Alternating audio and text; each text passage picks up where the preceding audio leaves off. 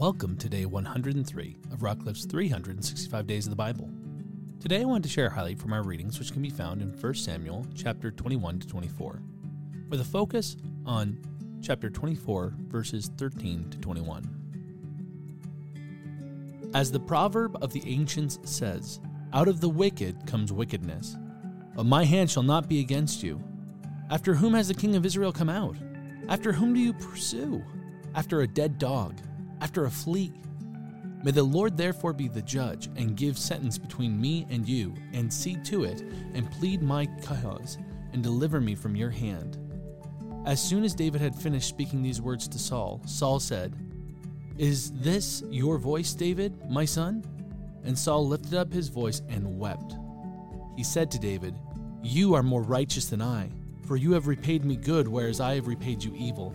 And you have declared this day how you have dealt well with me, in that you did not kill me when the Lord put me into your hands. For if a man finds his enemy, will he let him go away safe? So may the Lord reward you with good for what you have done to me this day. And now behold, I know that you shall surely be king, and that the kingdom of Israel shall be established in your hand. Swear to me, therefore, by the Lord, that you will not cut off my offspring after me, and that you will not destroy my name out of my father's house.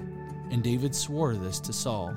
Then Saul went home, but David and his men went up to the stronghold. There's a lot happening in this story. Now, many of us uh, who are familiar with the Bible will know that this is a little bit of a humorous story where David finds Saul literally with his pants down. Saul goes in pursuit of David, goes to alleviate himself in a cave.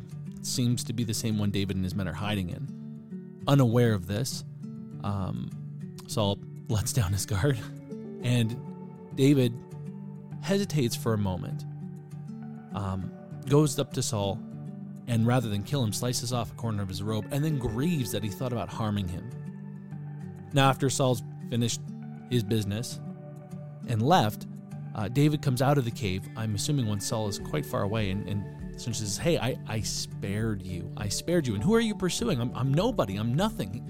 David is showing an incredible amount of humility uh, but in some ways, he's also calling out Saul because Saul has brought out quite an army to pursue David. And what we see here is David's compassion temporarily touches Saul's heart.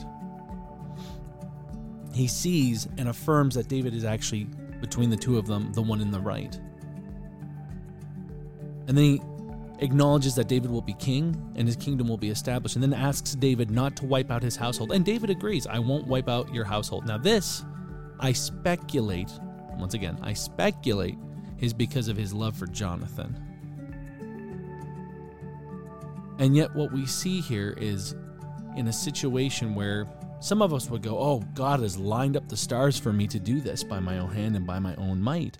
David takes the higher road. David shows a level of self control which,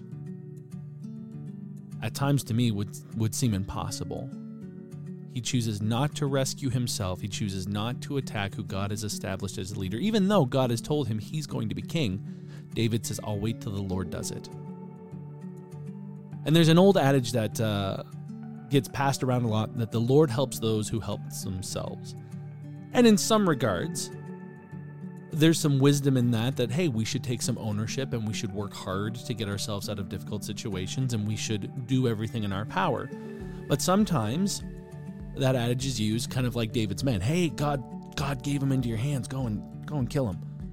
And david shows self-control and shows an understanding of not even just understanding but a trust in god a deep profound trust in god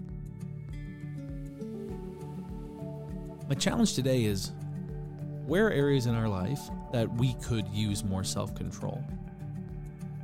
And of course, over the next couple days, we'll be reading some of David's Psalms, songs that he wrote to worship God in the midst of his affliction and hardship. And the fact is, is David was constantly worshiping God, which I think is what gave him the ability to make the right decisions at the right times. Worship God, spend time with Him, let Him instill in you a level of clarity and self control and trust in His timing and His way. May you be encouraged by the Word and built up in the Spirit. Join us tomorrow for another highlight. And until then, be blessed.